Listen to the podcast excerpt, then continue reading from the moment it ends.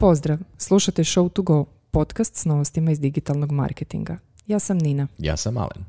U desetom nastavku podcasta Show to Go saznajte što ima novoga u svemirskom turizmu te koliko se trenutno ne vole Facebook i Apple.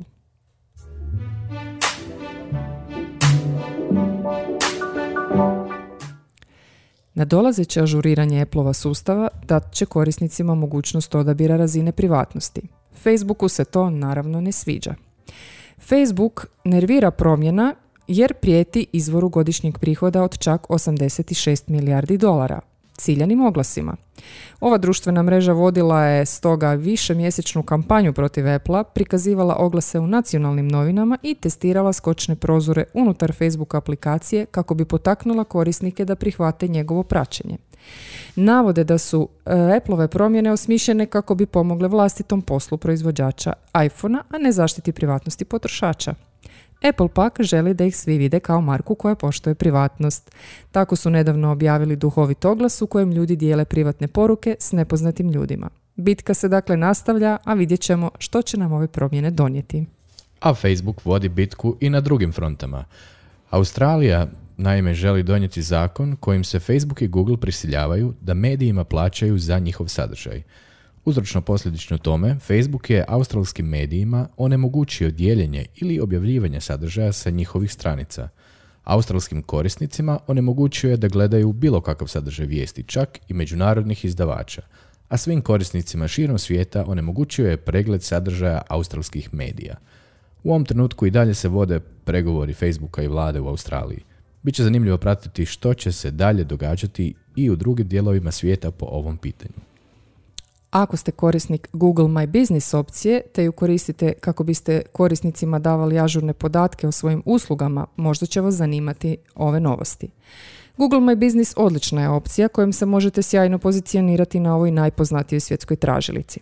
Ako imate dobro uređen i ažuriran profil, to će svakako činiti razliku u odnosu na konkurenciju. Međutim, u zadnje vrijeme korisnici sve više primjećuju da se na njihovim profilima pojavljuju plaćeni Google oglasi konkurencije, to jest njima srodnih djelatnosti, što do sada nije bio slučaj. I ovo je još jedan dokaz da besplatne platforme zapravo ne postoje. Pa tako i Google testira ovu novu opciju pozicije oglasa koja je za sada relativno rijetka. A Konzum je objavio prvi shoppable video s receptima u Hrvatskoj. Radi se o interaktivnim video receptima u kojim su integrirani direktni linkovi za kupnju sastojaka potrebnih za izradu pojedinog recepta. Sada istovremeno možete obaviti kupnju svega što vam treba za recept dok gledate video. To mi se sviđa. Baš mi je to ok. Uh, ajmo malo u svemir. Turistička agencija okruga Brevard u SAD-u započela je novu proljetnu marketinšku kampanju u iznosu od 650 tisuća američkih dolara, nastojeći privući više posjetitelja na Space Coast u Floridi. Dakle, ova lokalna turistička industrija pokušava naći način da izađe iz problema koji je započeo još prošlog ožujka zbog e, koronavirusa, a tema ove marketing kampanje Space Plus koristit će pristup takozvanog podijeljenog zaslona, kombinirat će lansiranje rakete s jedne strane, a rakete imaju ono, svaki dan nešto leti. E, s jedne strane, znači sa drugom lokalnom aktivnošću s druge strane, na primjer plaže, ekoturizam, zoološki vrt, ribolov. Ako želite pogledati lansiranje, info potražite na visitspacecoast.com. Ok, reklama. E, I to je to. Slušali ste Show to Go, podcast s novostima i zanimljivostima iz digitalnog marketinga. Slušamo se ponovno uskoro.